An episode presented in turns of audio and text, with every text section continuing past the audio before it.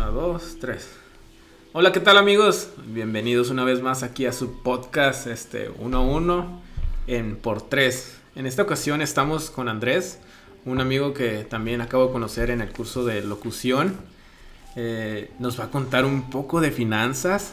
Va a estar bastante interesante este capítulo porque hasta a mí me llama mucho la atención aprender más de cómo manejar mi dinero. Este, ok, Andrés, ¿cómo estás? Cuéntanos un poco de ti. ¿Qué tal, Gabriel? buenas tardes, muchas gracias por la invitación.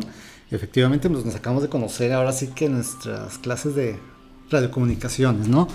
Y bueno, oh, viendo tu pregunta, que me preguntabas, que me dices de dónde soy. Mira, soy de la Ciudad de México, tengo 34 años viviendo aquí en la ciudad de Tijuana. Eh, yo llegué en la edad, en la época en la que por primera vez un estado de la República Mexicana cambiaba de partido político. Ah, ok. ¿Todavía manejaba el PRI todo el país? Todo el país. Baja California fue el primer estado en el que cambió al PAN como gobernador Néstor Rufo. Entonces yo llegué en esa época, ¿no? Yo llegué en ese tiempo de cambio. ¿Qué año fue? 89, si no me recuerdo. 88, 89, sí. Órale. Sí, en ese tiempo. Ok, llegó en el 89 entonces. Y llegó para estudiar, para trabajar? ¿Qué fue el motivo que lo trajo a Tijuana? Mira, el, motivo original fue que mis papás se vinieron a vivir a Tijuana eh, tiempo antes, eh, por cuestiones familiares, nos, venimos, nos mudamos. Yo llegué estudiando aquí, llegué estudiando la carrera de administración de empresas. Y como todo cambio, pues viene un proceso, nuevos amigos, nuevas amistades. Eh, ubicarte, porque para mí, viniendo de una ciudad grande a una ciudad no tan grande, pues hay una pequeña diferencia, ¿no? Desde los modismos, eh, llegué en una época que la gente que nos escuche se acordará que estaba muy famosa el lema de haz patria, mate un chilango.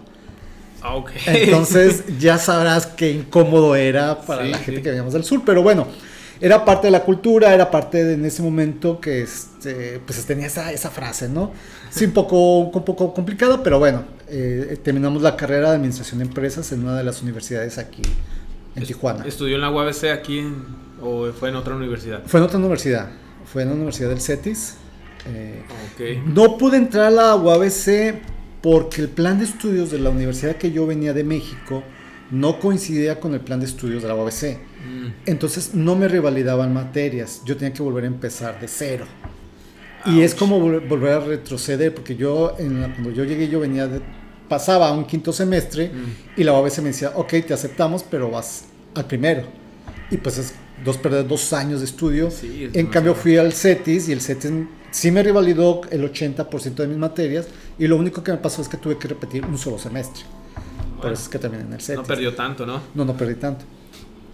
Eh, cuando ya termina su carrera, ¿comienza a trabajar en el área de finanzas o cómo llegó al área de finanzas? Fíjate que la misma vida me llevó al área de finanzas. No es, yo no, yo empecé trabajando sí en el sector financiero, pero en áreas internas. ¿A qué me refiero con áreas internas? Yo trabajaba en los departamentos que daban apoyo a las sucursales. Principalmente yo empecé trabajando en el área de recursos humanos. Hice mi práctica, mi servicio social, por así decirlo, cuando estaba en la Ciudad de México en un banco que ya no existe, que desapareció, que era el Aguilita.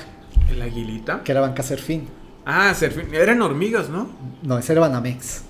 Ah. El Águila, el de caricaturas, era, era Serfín, entonces ya no existe, ahora es otro banco. Santander. Santander, efectivamente.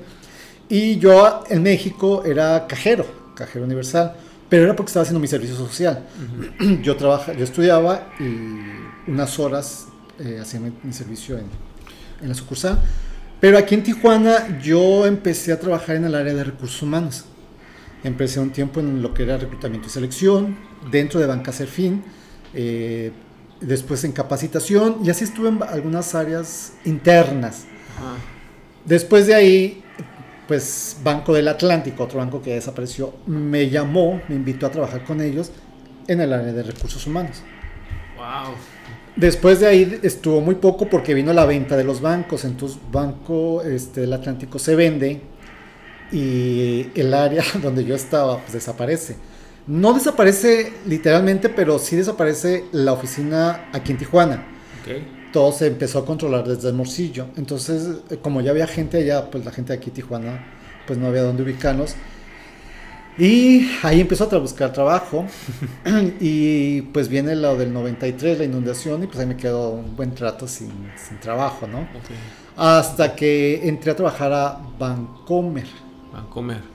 Vancomer en el área de recursos humanos nuevamente. ¿Y por qué área de recursos humanos? En primer porque a mí me gusta mucho todo lo que es el trato con la gente, las relaciones.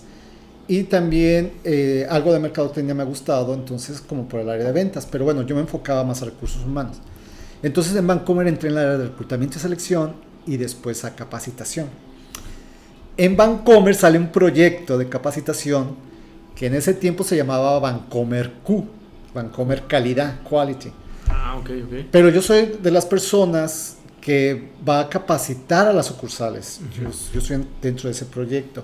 Entonces yo me voy a México a capacitarme para después implementar en las demás sucursales ese, esa nueva política que tenía Vancomer en ese tiempo, ¿no?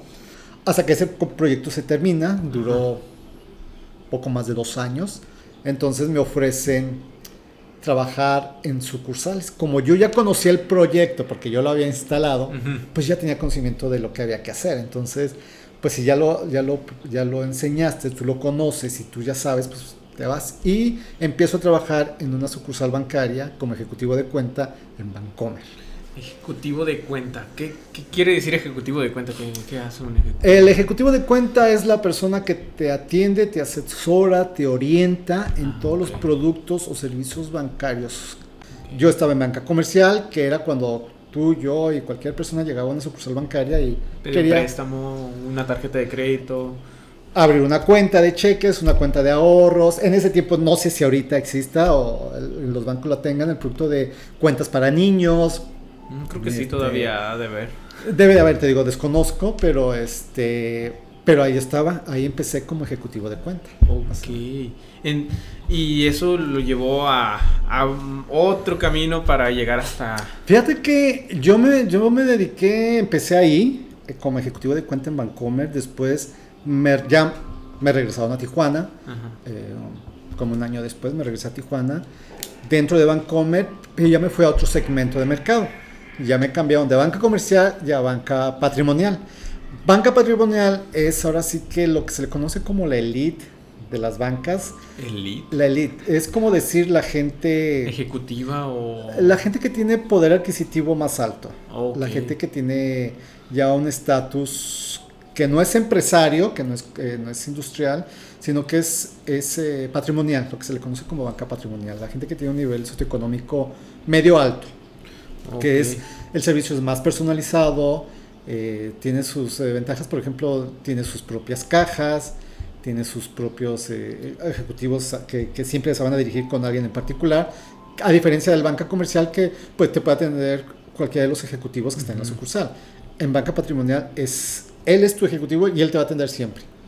Entonces, y tienes tu propia caja, este, tienes tus propios servicios, tus propios productos, por eso se le conoce como que patrimonial es la elite, así, eh, lo nice de las bancas, ¿no? sí no lo sabía, ¿eh? curioso. sí. Y, y, la, la, banca empresarial, pues como su nombre lo indica, es para la gente que tiene sus negocios, sus empresas, o los eh, tesoreros o los contralores de las empresas grandes, ¿no? Entonces, está segmentado los bancos.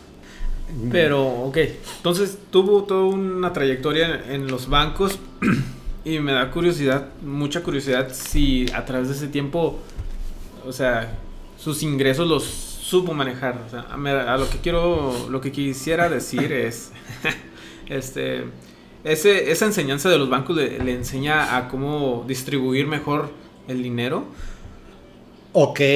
Sí, sí, sí. O sea, usted tal vez tenía, en ese tiempo quizás ya vivía solo y decía, no, este dinerito para la renta, esto para la comida, esto es para la gasolina y esto es para eh, un gastos, gastos extras. ¿Eso te se lo llegó a enseñar el banco o eso se lo enseñó la escuela o fue a través de la vida? Pues mira, si quiero decir quién me lo enseñó, me lo enseñó la escuela de la vida. en la escuela te enseña, te da las bases, pero no te enseñan a ahorrar el trabajo te da el ingreso, te da un reconocimiento y te da la posibilidad de, mejorar tu estilo de vida si así lo quieres manejar.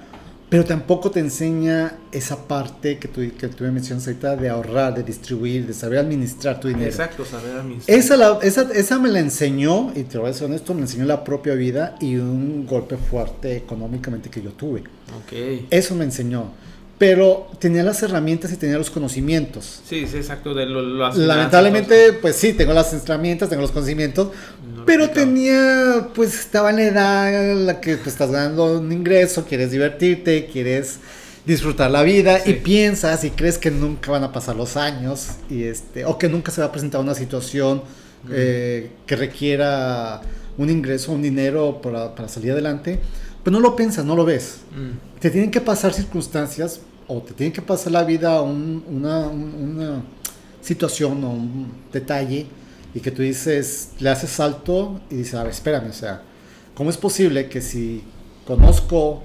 Ajá, tiene conocimiento de, de dinero. Del área, de, de toda esa parte.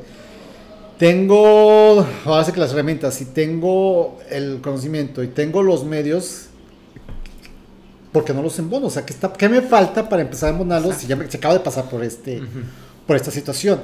Y ahí aprendí, ahí aprendí a ser ya más administrador de mis ingresos, ya empecé a diversificar mis ingresos y de ahí empecé a, a ser más cauteloso en cómo manejar mi dinero. Porque el dinero viene o va, pero a veces no viene, es, es muy, ¿no?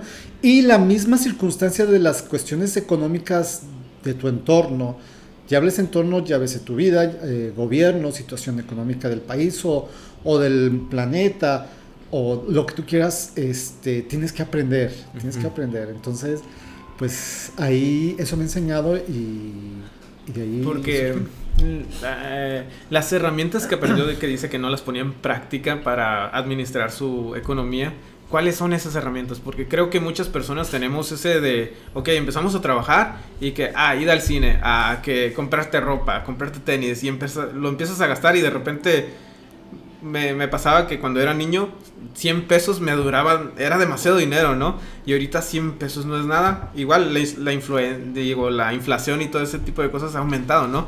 Pero antes con 100 pesos me divertía demasiado y ahora esos 100 pesos ya no me divierten, ¿no? O sea, y tengo que gastar más. Y ese es el punto de administrar, ¿no? Porque algo está pasando con mi administración económica que no sé cuáles son esas herramientas. ¿Cuál, ¿Cuáles cree que sean esas herramientas para empezar? Para Te, puedo, te puedo decir que, por ejemplo, a nosotros como latinos eh, no tenemos la cultura del ahorro. Okay. No se nos ha inculcado a ahorrar. Eh, por varias razones, la que tú quieras, ¿no? Digo, no, no, no vamos a entrar en detalle, pero nos falta aprender a ahorrar. ¿Y qué es nos falta aprender a ahorrar? Tú me lo acabas de decir, tenemos una edad y tengo 100 pesos y se me hace fácil y gasto y me divierto y, y no me pesa. Porque generalmente algo tenemos es de que llegamos, a que, que, ya queremos, por lo que ganamos ya somos los reyes y yo invito a medio mundo. No pasa nada, yo los invito y, y lamentablemente no es así. Una de las cosas que yo aprendí y que me causaba conflicto, que no entendía, es que, por ejemplo, aquí en México somos muy dados a, invitar o yo pagar o... Ah, te estoy hablando en, tiempo atrás, ¿eh? porque ahorita ya las nuevas generaciones ya piensan diferente y me da gusto. Aunque no lo acepta mucha gente, pero me da gusto que lo hagan así. Cuando yo tuve mi primera eh, invitación a comer aquí en San Diego, eh, pues tú llegas y ¿cuánto es? No, pues que nos toca de a tanto. Ah, pues no sé, dabas, ponte un ejemplo, 200 pesos, ah, yo te doy 400 para la propina, o te doy 400, y ahí queda, ¿no? O sea, siempre dabas de más de lo que te correspondía.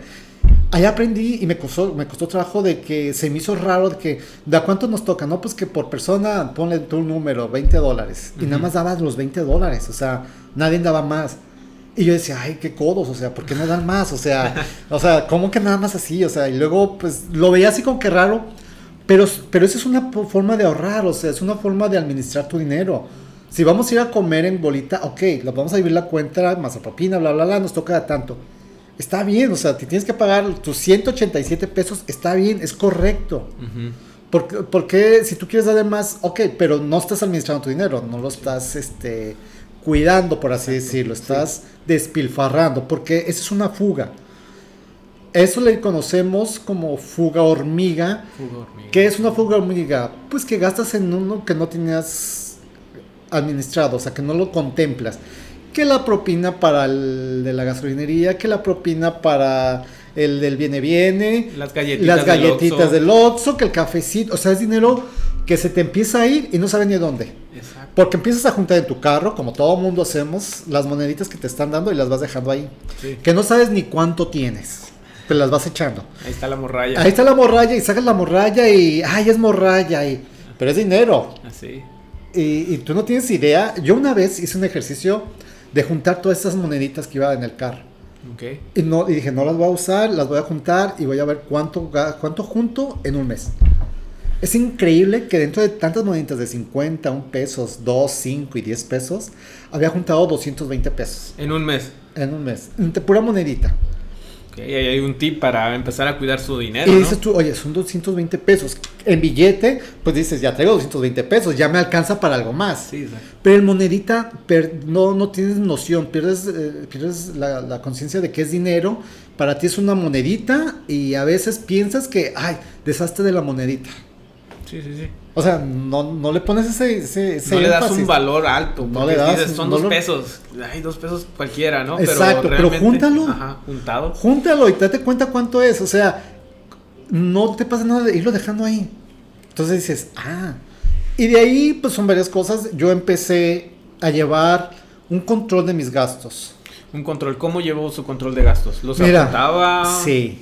Es muy fácil ahorita por las redes sociales o por internet más bien búscate formatos de control de gastos o administración de gastos. Hay formatos ya establecidos donde vienen tus gastos fijos y tus gastos variables. ¿Qué es un gasto fijo? ¿Qué es un gasto variable? Ok, ¿qué es un gasto fijo? Para mí, la renta, la luz, el teléfono, el gas, eh, gasolina, comida, todo eso para mí es mes con mes yo lo tengo que pagar. Siempre va a ser la misma cantidad. Sí. O sea, que son de comida 800 pesos. 800 pesos cada mes tengo que guardar. Tú tienes que administrarlo, o sea, mm. que ya sé cuánto gasto de gas, ok, que gas gasto 320, ok, yo le voy a poner 330 por mes, fijo. Que del teléfono tanto, órale, tanto. Mm. Que la renta es tanto, tanto. Esos son fijos. Esos son fijos, ok. Porque pase lo que pase, los tienes que pagar. Sí, exacto, exacto. Si no, no, no cocinas, no ¿Y dónde te vives? de la renta. Y no tienes ni para gasolina. ¿Qué son gastos variables? Pues ropa, diversiones, viajes, eh, no sé, puedes buscar este... ahora sí las galletas del Oxxo, el café. Sí, sí, ¿puede sí, puede ser tus gastos variables. Algo que, que no, que va a salir como next o que no lo, no lo necesitas, pero se puede dar o se está dando. Porque, por ejemplo, pues cuántas veces al mes nos compramos ropa. Hay veces que pasa un mes y nos compramos ropa. Yo llevo un año sin comprarme nada. Entonces, pues, pues es un gasto variable, o sea, lo vas poniendo ahí porque no sabes, o sea, no, no tienes control sobre ellos, ¿no? Entonces, ¿de qué hago yo? Empecé a administrar mis ingresos, empecé a administrar mis gastos y hay un renglón que yo le puse ahorro. Ahorro, ok. O sea, de lo que yo gano mensualmente, mensualmente, cuánto voy a ahorrar. De esa... De eso. Se recomienda que, se recomienda que ahorres el 30%. 30%. Se recomienda que empieces a ahorrar con el 30% de lo que ganes. Ah, ah, ya, ya, ya me estás haciendo una exclamación. Ahora, pues sí, porque no tenemos la cultura de ahorrar. Sí, sí. Y si tú me dices 30%, oye, pues es mucho porque con ese 30% pues a lo mejor ya me puedo ir a divertir o me puedo ir de vacaciones. exacto. Pero es un ahorro que al final de cuentas no sabes cuándo lo vas a usar, es, es tu futuro. Entonces empecé a, distribuir mi ingreso, ahorro, ahorro. Y ahí me hice el hábito de empezar a ahorrar, ahorrar, ahorrar. ¿Y qué pasó? Mis gastos fijos son fijos, mis variables los empecé a reducir y empecé más a enfocarme más a mis ahorros. ¿Por qué mis ahorros? ¿Por qué? Porque me gusta viajar. Mm. Y dije, ok, me quiero viajar. Ok, ¿a dónde me quiero ir? A tal lado. Ok, ¿cuánto me cuesta? Investigo, ta, ta, ta. Ok, voy a ahorrar para mi viaje. Yo ya tenía un objetivo. Sí, sí. Ya había un objetivo. Se vienen los 15 años de tu hija, pues ahí empezar a ahorrar. Sí, la boda, la, los 15 años, el bautizo, todo. empiezas a ahorrar. Siempre cuando ahorras es porque tienes algo en mente, porque quieres algo, tienes un proyecto. Entonces le vas a, le vas a meter, ¿no? Y llega un momento en que a lo mejor dices, oye, pero quiero retirarme a mis 60 años con un ingreso, pues empieza a ahorrar. Empieza a sacar tu seguro de vida, empieza a ahorrar en un plan personal de retiro, empieza a ahorrar en tu Afore. O sea, hay instrumentos donde puedes ahorrar por si tú te quieres retirar con, con un ingreso en tu edad adulta. Dices, yo me voy con una vejez, por así decirlo, segura. Segura. Que esté estable, que ya haya cubierto mis necesidades.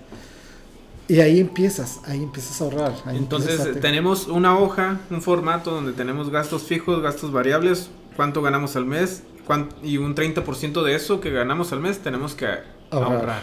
O sea, Digo, descontando todo, ¿no? O sea, me refiero a que de, me imagino que gastos fijos, gastos variables, un total de eso no debe superar tus ingresos mensuales. Claro que no. Y de ese resto que queda, ahorrar el 30%. O usted me está diciendo que de todo lo que usted ganó, 30%. De todo lo que yo gané al mes, el 30%.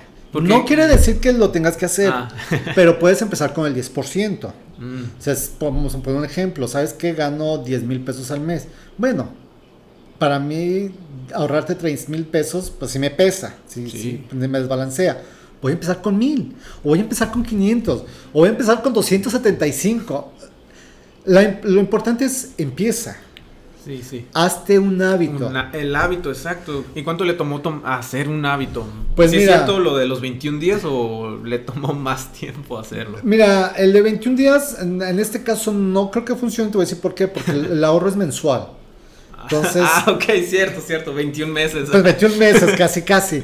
Mira, yo te puedo decir que cuando tomas conciencia y te pasan las, las cosas. circunstancias adversas, pues aprendes porque aprendes y empiezas a ahorrar de inmediato. O sea, dices tú, ya no tengo más tiempo para esperarme los 21 meses. O sea, empiezas a ahorrar desde el primer mes.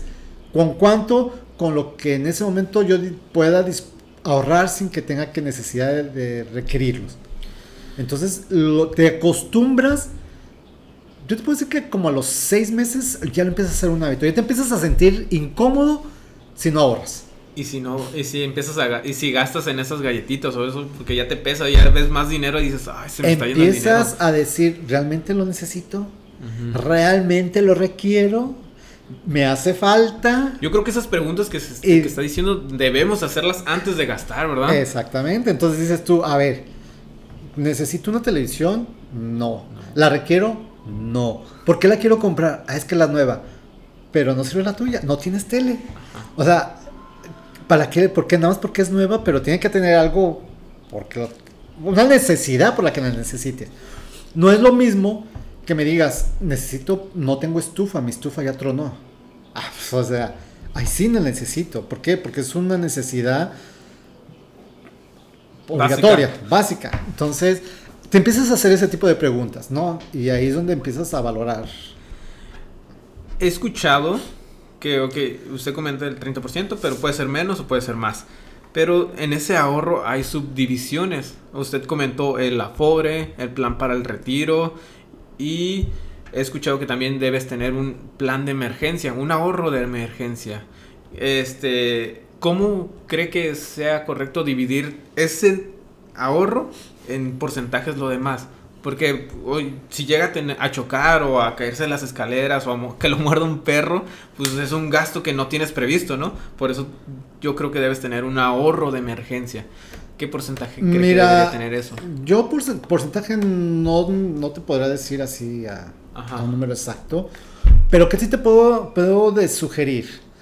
Ok, para una emergencia de una enfermedad, de una operación, de una hospitalización, de un medicamento tal vez, o de un servicio médico, de una ambulancia, nadie estamos exentos de necesitarlo. O sea, nadie somos así como que inmunes. Hay seguros de vida, hay seguros de gastos ah, médicos.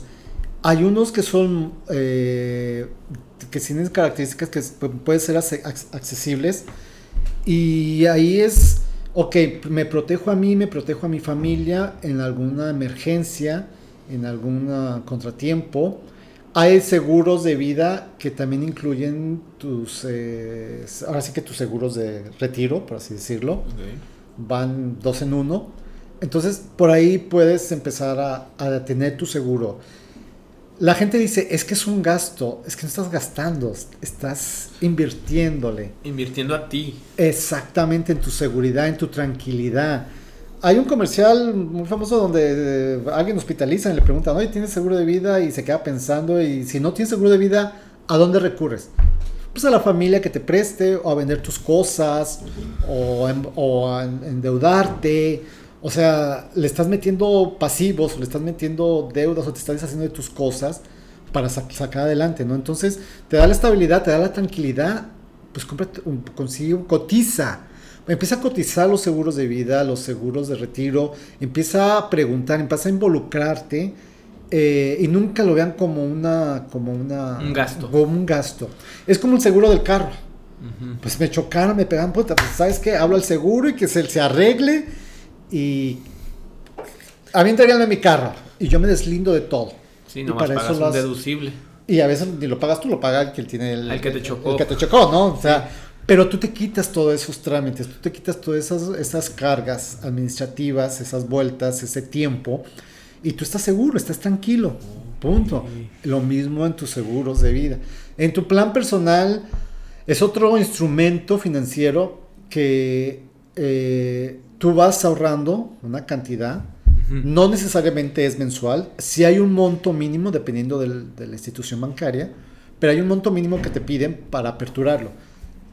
Esa eh, tiene sus condiciones, te puedo decir que no la puedes retirar en menos de un año, eh, te paga intereses, pero el objetivo es para cuando te jubiles, cuando te retires. Es para, es como tu afore. Ajá Nada más que con la pequeña diferencia que para la gente joven como tú, pues ya entra en la nueva, en la nueva, es, eh, el nuevo programa de jubilación, ¿no? De retiro. Que ahora sí es básicamente con lo que ustedes ahorren. Con lo que ahorre mi patrón y yo, ¿no? pero básicamente tú. Entonces, pues tú empiezas a, a, ahorrar. ¿Por qué? Porque no es lo mismo los 20 mil pesos que te van a pagar ahorita, si te retiraras ahorita, a los 20 mil pesos que te lleguen a pagar cuando cumplas 65 años se perdió el valor del dinero. Entonces los 20 mil pesos de ahorita te alcanzan para, para algo, pero los 20 mil pesos dentro de 30 años o 40 años, pues no te va a alcanzar para nada. No. Entonces, ¿qué vas a hacer tú? Pues empiezo a ahorrar yo para que mi dinero no pierda valor y cuando yo me retire valga lo mismo que yo estoy invirtiendo desde ahorita. Entonces sería empezar a ese de toda esa cantidad de gastos pasivos y este consecuentes ese ahorro empezarlo a meter a un plan de retiro, a un afore y a tus seguros del carro, de vida, de médicos. Yo te digo, sí, si tienes la posibilidad y quieres hacerlos todos al mismo tiempo, súper bien, qué bueno, pues adelante.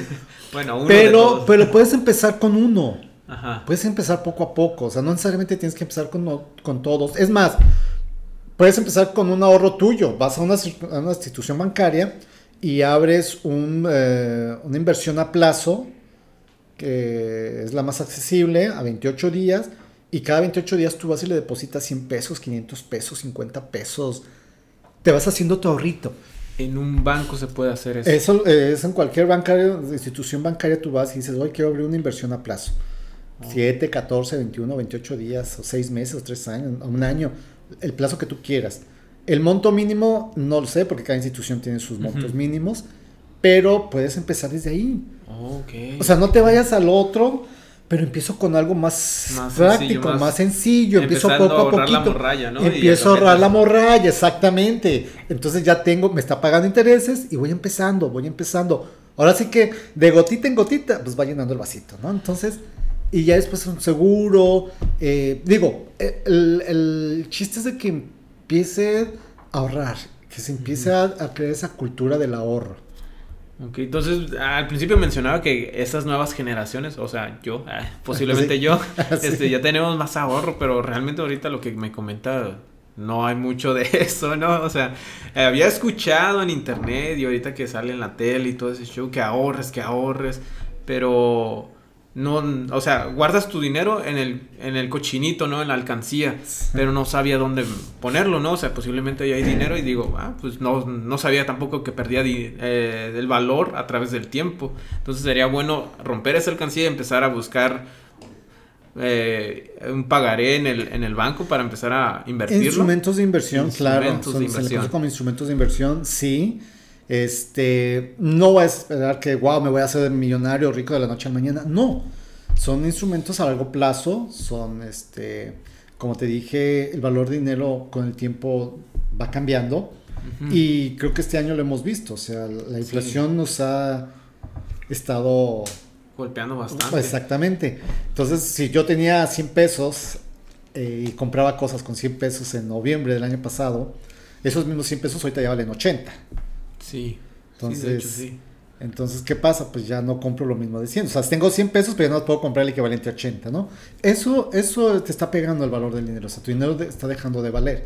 Entonces busco un instrumento que me empiece a compensar esa pequeña minusvalía o esa pequeña pérdida en el valor del dinero. ¿Y eso cuenta como ingreso pasivo? Porque comenta que si lo metes, digamos, a la institución bancaria, se está generando intereses. Ese interés cuenta como ingreso pasivo, así muy, muy pasivo, porque me imagino que no va a ser mucho tampoco, ¿no? Sí, sí, es un ingreso, no es como el directo de tu nómina, ese es otro, otro ingreso, pero este, el ingreso pasivo yo más bien te diría que pues, son las tarjetas de crédito. No usar ese es un ingreso pasivo porque no es dinero tuyo, es un dinero que te están prestando. Ah, ok, ok, ok. Entonces, eh, pues es otro, esa es otra cosa. Sí, sí, es otra cosa. Es que pensé que era como, digamos, que tienes tu negocio, ¿no? Y ese es un ingreso pasivo o no. O sea, si el negocio me empieza a generar dinero, ¿ese es ingreso neto? Eh, ese es un ingreso directo y el otro es como si te estuvieran dando crédito. O sea, es un, los que lo debes. Ah, ok. Eso es un pasivo Eso es un pasivo. No es un, que sí existe, pero lo debes. Bueno, sí. O sea, el activo, el activo es lo tuyo, que tú tienes, que, es tuyo. Y el pasivo es, es mío, pero lo debo. o sea, me lo prestaron, me lo financiaron, me los pusieron en concesión, pero no es mío. De acuerdo, de acuerdo. Ah, pensé que contaba con, bueno, no como ingreso pasivo, sino como un ingreso muy leve. No sé cómo explicarlo, pero sí, que te genera dinero por arriba de la inflación o por abajo o cercas. Sí, te genera, te genera un ingreso, pero recuerda que este son los ingresos pasivos, o sea, o los activos, o el pasivo eh, no es inmediatamente ese ingreso tuyo para, para activo, es un ingreso que tú lo debes. Entonces yo consideraría más como pasivo secundario, un activo secundario. Activo secundario. Bueno, sí, para ponerle un nombre, ¿no? para ponerle un nombre. ok. Para no meternos en cosas técnicas. Ok, entonces, recapitulando, para empezar a, a, digo, invertir, a ahorrar o a tener un control mejor de las finanzas. Buscar en internet básicamente un formato para ahorrar. Pues sí, si gustas, si no, tú invéntalo. Tú invéntalo, o sea, no pasa nada. O sea, agárrate un cuadernito, una hoja. Es más, hay una agenda, que no sé si puedo decir el nombre. este, se llama, es muy famosa, se llama El Cerdo Capitalista. Ajá. Es una agenda eh, que te da tips o consejos mes con mes de cómo puedas ahorrar o sanar tus finanzas. Y ahí puedes llevar un control. Eh, hay unas secciones donde puedes llevar tu control eh, donde puedas eh, decir, ok, tengo que pagar casa, luz, teléfono, bla, bla, bla, bla, colegiaturas, lo que tú quieras, y le pones un, la cantidad. Y luego pues pones, ok, ingreso, pues recibí tanto este mes. Y gasté tanto, me resta tanto, ok. Este, ¿qué, qué, qué voy a hacer? Ok, 30%, tanto ahorro. Resto, ok, me sobran X cantidad pues bueno, yo ya empiezo el siguiente mes en mi cartera, por así decirlo, con tanto. Ya pagué, ya ahorré y yo empiezo mi mes con tanto.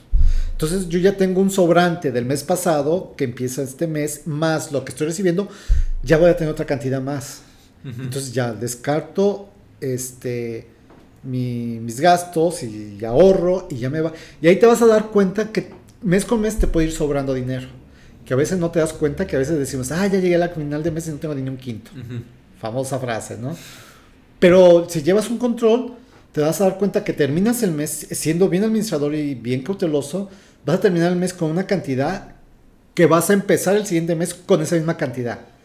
Si le sumas tu ingreso o lo que vas a recibir de nómina, pues te das cuenta de que dije, oye, tengo más dinero, o sea, estoy siendo un administrador de mis ingresos, de mi dinero, y eso me va ayudando a tener más conciencia, a manejar mis, gastos, a empezarme a cuestionar, ¿lo necesito, no lo necesito? Este, a pagar lo que, lo que tengo que hacer, lo que tengo que pagar, y empiezo a ahorrar. Y si yo digo, ah, ya me sobró tanto del mes pasado, bueno, te puedo asegurar que si lo haces vas a decir, ah, este mes le voy a ahorrar un poco más, mm. porque ya tengo más. Porque con lo que gano me, me sobra, digo, cubro, gasto, digo, ahorro y me sobra, bueno, pues ya ahorro un poquito más. Y ya te vas dando cuenta y cuando vas viendo cuánto estás ahorrando, te sientes hasta súper bien porque dices, ay, ¿en serio ahorré tanto? Y, y, es una satisfacción que tú dices, sí. Y ya dices tú, bueno, tengo mis ahorros, lo puedo empezar a gastar, lo puedo, lo puedo empezar a disfrutar. Ya no me pesa, no me estoy descapitalizando, no me estoy endeudando. Y así empiezas, y así empiezas. Ok, entonces es, la agenda se llama Cerdo Capitalista. Ajá. Por si es, El libro se llama Cerdo Capitalista, la agenda, sí, creo que igual. Tiene un cerdito, eso sí, en la portada. ¿Es, un, libro? Es una agenda, es una agenda. Porque si es un libro, me imagino que debe traer Hay un libro, eh, también, creo que se llama el libro El Cerdo Capitalista.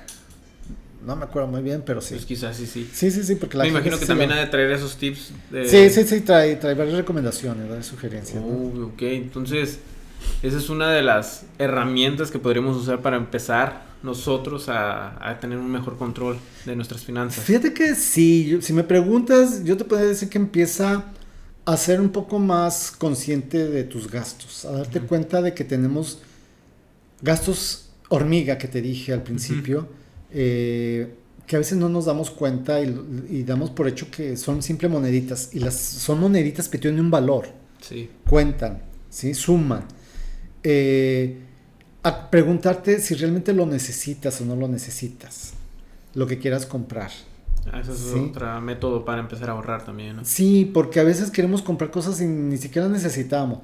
Y una de las cosas es que cuando vayamos a comprar no seamos tan emocionales. ¿Por qué? Porque a veces compramos porque estamos en una situación emocional que pensamos que nos va a cumplir o a satisfacer. Y no es así y te das cuenta que lo que compraste, pues mm, ahí se quedó, o sea, ahí lo dejaste.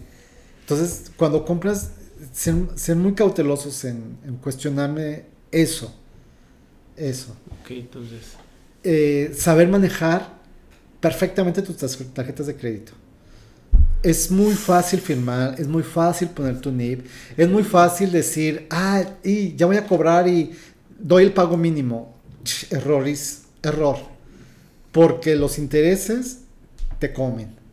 No dar pago mínimo nunca. Nunca das el pago mínimo. Siempre paga, si puedes pagar el total, si no puedes pagar el total, por ejemplo, págalo más. Abónale capital. Pero saber usar las tarjetas de crédito. Es muy fácil y todo el mundo tiene acceso y te la damos y lo que tú quieras y voy, la mete y me compre, pero para pagar está canijo, porque si tú pagas el mínimo, pues ahí te la vas y nunca baja tu deuda y dices, ay, de debo y no, no baja y ya me cansé y no baja y te, estás desgastando, ¿no? Entonces, ser muy cautelosos. Si me preguntas, yo te recomendaría, híjoles, no más una tarjeta de crédito. ¿Para qué te endeudas con 2, 3, 4, 5, 6? O sea, no. Okay. Yo lo hice, error. Pero nadie me lo dijo, pero nadie me lo dijo para mí era muy fácil y como te la daban muy fácil, pues órale. Pero sí debía, llegaba un momento en que pagaba una, dos, tres, ya se me había ido el dinero y dije, pues ahora tengo que volver a vivir de las tarjetas. y, era un círculo vicioso. O sea, la bolita de nieve iba creciendo porque nunca bajaba, ¿no? Entonces, son, son cosas que tiene uno que, que, que ver ahorita, ¿no? El dinero, pues, cuesta no te lo regala, no se da en los árboles. No, no lo barres. No lo barres y hay que cuidarlo. ¿Por qué? Porque es tu trabajo, es tu esfuerzo. Sí. Y entonces, si tienes una tarjeta de crédito, hay que saberlo usar, hay que ser conscientes. ¿Qué otro tip podría funcionar? Porque ya aquí llevamos tres tips, ¿no? El llevar tus, tus gastos, hacerte las preguntas, ¿lo quiero, lo necesito? Y el otro es mantener a raya la tarjeta de crédito. ¿Qué otro tip mm. podría ser? Mira, en diciembre siempre somos, digo, te lo puedo comentar, en, diciembre siempre somos muy dados a dar regalos o a comprar de más tal vez. Y es cuando las industrias o los comercios llévatelo a 12 meses sin intereses. Exacto, sí. Mira. ¿Eso es bueno o es malo? Depende de lo que compres. Si tú me dices a 12 meses me voy a, hacer mi cocina, pues es una o sea, es algo que necesitas en tu casa y sabes que la vas a usar por bastante tiempo. No te vas a descapitalizar porque paga no sé cuánto, pero la hacer una cocina es cara. Entonces, si tienes los medios para pagarla, pues adelante. Pero si no, y si te están dando la opción de lo voy a pagar a 12 meses, pues bueno, o sea, lo voy a, lo voy a usar. ¿Qué es lo que pasa con 12 meses sin intereses? Para en primera, estás comprometiendo tu sueldo o esa cantidad que vas a pagar por un año. O sea, en automático tienes que entender que de tu sueldo, pase lo que pase, tú tienes que pagar esa cantidad. Entonces, si tú estás completamente seguro que durante todo un año tú vas a ganar lo mismo o más y no vas a tener otro contratiempo, tú estás garantizando y comprometiendo tu ingreso. Sí. Así de fácil. De hecho. Y a veces no vemos eso. No, no, de hecho no lo había pensado así como lo estás diciendo. Entonces, ok, analice, como te he dicho, piénsalo y qué voy a comprar. Pero estoy consciente de que por 12 meses parte de mi sueldo ya está comprometido. Ya, está dado. Ya. Es un compromiso que adquiriste a 12 meses. Se vuelve un gasto. Es un gasto fijo. Fijo. Por 12 meses. Por 12 meses. O sea que ahí sí lo vas sumando en tus gastos fijos por 12 meses. Sí. Y son 12 meses, 365 días del año. O sea.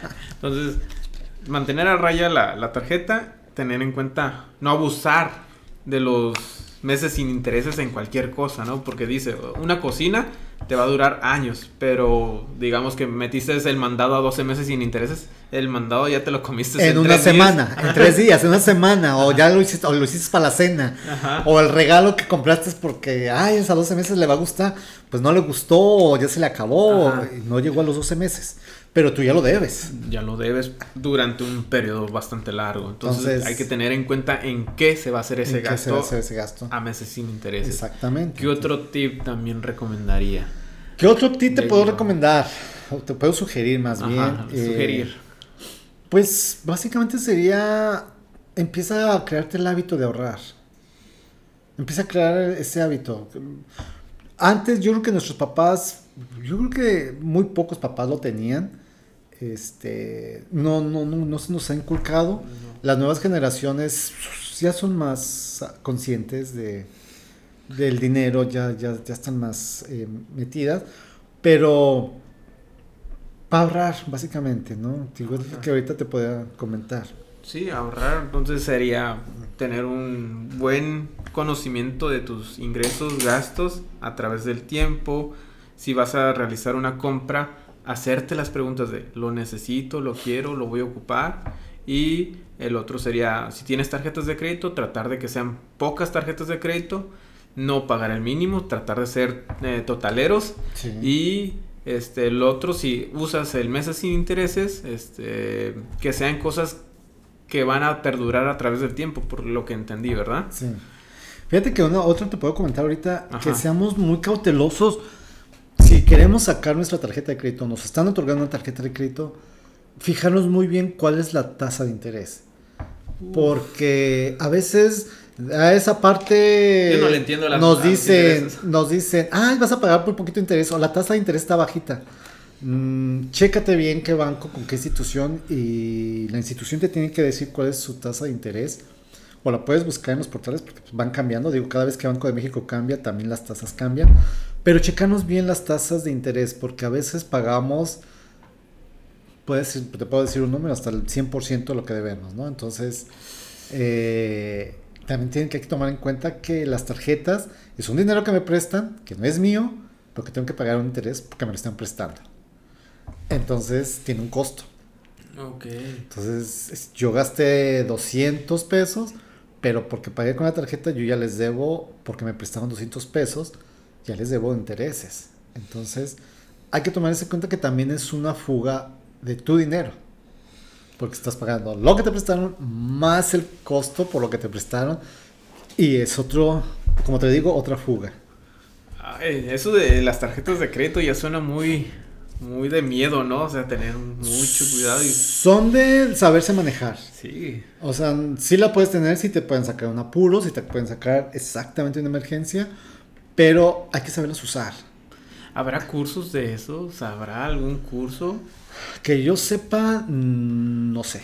Porque puedo decir. igual hay muchas personas no sabemos ni Debe de, debe de haber, ahorita en, pues en los canales de YouTube hay, sí hay, sí, sí debe de haber. Sí, sí, yo, no te conozco uno ahorita en particular que te pueda decir, pero sí, sí hay, sí hay. Sí hay. Cierto. Y también hay forma de que, cómo, cómo administrar las, esas, las tarjetas. sí, sí, sí, sí hay. Ahorita hay más, más información. Antes no había tanta información, este, pero ahorita ya tenemos esa ventaja, ¿no? Entonces sí. Uy, la verdad, Ahorita eh, traté de entender toda esta información que me dio porque es como un golpe de información, ¿no? De, entender en qué tengo el dinero, en qué lo voy a gastar, por qué lo voy a gastar, y si tengo tarjetas de crédito, por qué las tengo. Y cómo usarlas, ¿no? Y cómo usarlas. Ah, bastante información que hay que pensar y analizar. Ah. Es, es, es información, pero mira, no hay que estresarnos, hay que ser más conscientes y, poco a poco la misma vida nos va enseñando cómo, cómo ser cautelosos. Sí, porque empezamos como que gastamos y luego decimos, ok, hay que ahorrar. Y luego ese ahorro hay que dividirlo en ciertas cosas. Bueno, ya hiciste ese paso, ya empezaste a agarrar un hábito, ¿no? Que es lo complicado, agarrar un hábito para ahorrar. Ya después de ese hábito empezar a ver qué posibilidades tiene ese ahorrito, ¿no? Para que no en un accidente no nos, no nos cueste tan caro. Fíjate que, que, por ejemplo, si yo me si yo me pongo en tu lugar, por ejemplo, este, pues empezaría a ver qué, qué, qué, quisiera, qué me gustaría tener. Pues a lo mejor empezar a ahorrar para el enganche de una casa. O empezar a ahorrar porque quiero otro carro. O porque me quiero ir de vacaciones. No sé empiezas a decir, ok, y empiezas a decir, bueno, cuánto me cuesta, cuánto, con cuánto cuento, porque a veces yo creo que a todos nos ha pasado en algún momento que quiero esto, quiero comprarme esto, pero no tenemos el dinero. No. No lo tenemos, o sea, y dices tú, ah, pero no lo tengo, ah, pero si me dan crédito, o no sé, pero no lo tenemos, o sea, no tenemos ni el ahorro, o sale una oportunidad que te dicen, oye, mira, me están ofreciendo esto, no te interesa, y tú, ay, sí, pero no tengo para darte ni siquiera el apartado. O sea, no tengo para nada. Entonces, el ahorro te puede dar esa, esa seguridad, ¿no? Esa tranquilidad y dices, sale una oportunidad y dices, oye, me están vendiendo esto, quiero esto y te cuento con tanto, pues órale.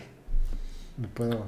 Ok, entonces básicamente es la base, ¿no? De todo lo que, desde el ahorro, de ahí podemos agarrar hacia unos caminos, pero hay que hacernos el hábito del ahorro para avanzar al siguiente paso, ¿verdad? Hay que, hay que empezar a ahorrar porque yo te puedo decir, pues, digo, tú me preguntaste hace rato cómo empecé, pero no tenía esa cultura del ahorro. Y es curioso porque, bueno, en el medio que llegó a trabajar o que está trabajando, pues es el manejo del dinero, ¿no? Me imagino que Sí, y, y, y lo veía y lo palpaba y lo tenía a mi alcance pero pues a veces por la inmadurez o por el estar en la fiesta o por ser complaciente. Muchas cosas. Por lo que tú quieras, mm, pues sí, lo, o sea, bien curioso, bien chistoso. Yo te cuido tu dinero, yo te ayudo a administrarlo, yo te ayudo a manejarlo, yo te asesoro aquí, yo te asesoro allá. Pero pues de la otra parte donde... Las finanzas personales. Y las mías con por qué no, si te, a ti sí, te, te apoyo y te ayudo y te oriento y funciona, ¿qué está pasando conmigo, no? Es otro tema, es otras cosas pero aprendes y dices tú, bueno, si contigo lo hago, si contigo puedo, pues también conmigo lo puedo hacer. Y ya dices tú, bueno, entonces conozco, tengo los medios, las herramientas, los conocimientos, pues lo hago conmigo, ¿no? Lo pruebo conmigo. Y si funciona conmigo, pues ya te lo hago saber. Si conmigo no funcionó, pues digo, sabes que a mí no me funcionó, pero ahí está mi experiencia, ¿no? Y así, así ha sido. Entonces, a mí la vida fue la que me empezó a llevar, ¿no? Pero, pero aprendí. Es lo bueno. aprendí Y pues ahora, para quien tengo la oportunidad y que me pregunta, pues les digo más o menos cómo pueden hacerlo. Ya cada quien lo adopta a sus necesidades, a su estilo de vida, a sus proyectos, pero ya tienes una base, un conocimiento, ¿no? Entonces, de ahí tú te arrancas, de ahí tú lo adaptas a ti, lo haces tuyo, lo haces propio. Pues de hecho, con toda esta información ya podremos tener una base para poder comenzar y encontrar esas metas, ¿no? Que el retiro, que el viaje, que la casa. Ya, ya una vez definido tus gastos pasivos y constantes, pues ya puedes empezar a definir qué es lo que quieres, ¿no? Sí, sí, sí, ya, de ahí puedes. Bueno, espero. Andrés, no. ¿Cómo termino esto? Disculpe. No, muchas gracias, Andrés. La verdad, me ayudaste bastante. Espero que las personas que nos estén escuchando o que lleguen a escuchar esto les sirva de información para su manejo de, finanzas personales. Eh, espero les haya gustado también y muchas gracias Andrés por toda esta información que nos compartiste. No, al contrario, Gamalien, muchas gracias por la invitación, muchas gracias a tu público, al público que nos está escuchando. Eh, eh, como tú dices, es de todo sinceridad, con todo cariño es lo que he vivido, es mi experiencia, eh, que les sirva, que tomen lo, que les requiera, lo que les vibre, lo que les haga clic y que no le tengan miedo a ahorrar, que no le tengan miedo a aventarse a proyectos de, ahorro, de cuidar su, dinero. Ha sido un placer para mí estar en tu programa. Eh, espero que no sea la, la última. No, no, creo que no. Va a haber más. Y pues nada, muchas gracias, muchas gracias. muchas gracias a ti Andrés. Entonces, bueno, espero les haya gustado. Gracias por estar escuchando este podcast de uno a uno en su, en su programación por tres. Y gracias totales. Hasta luego.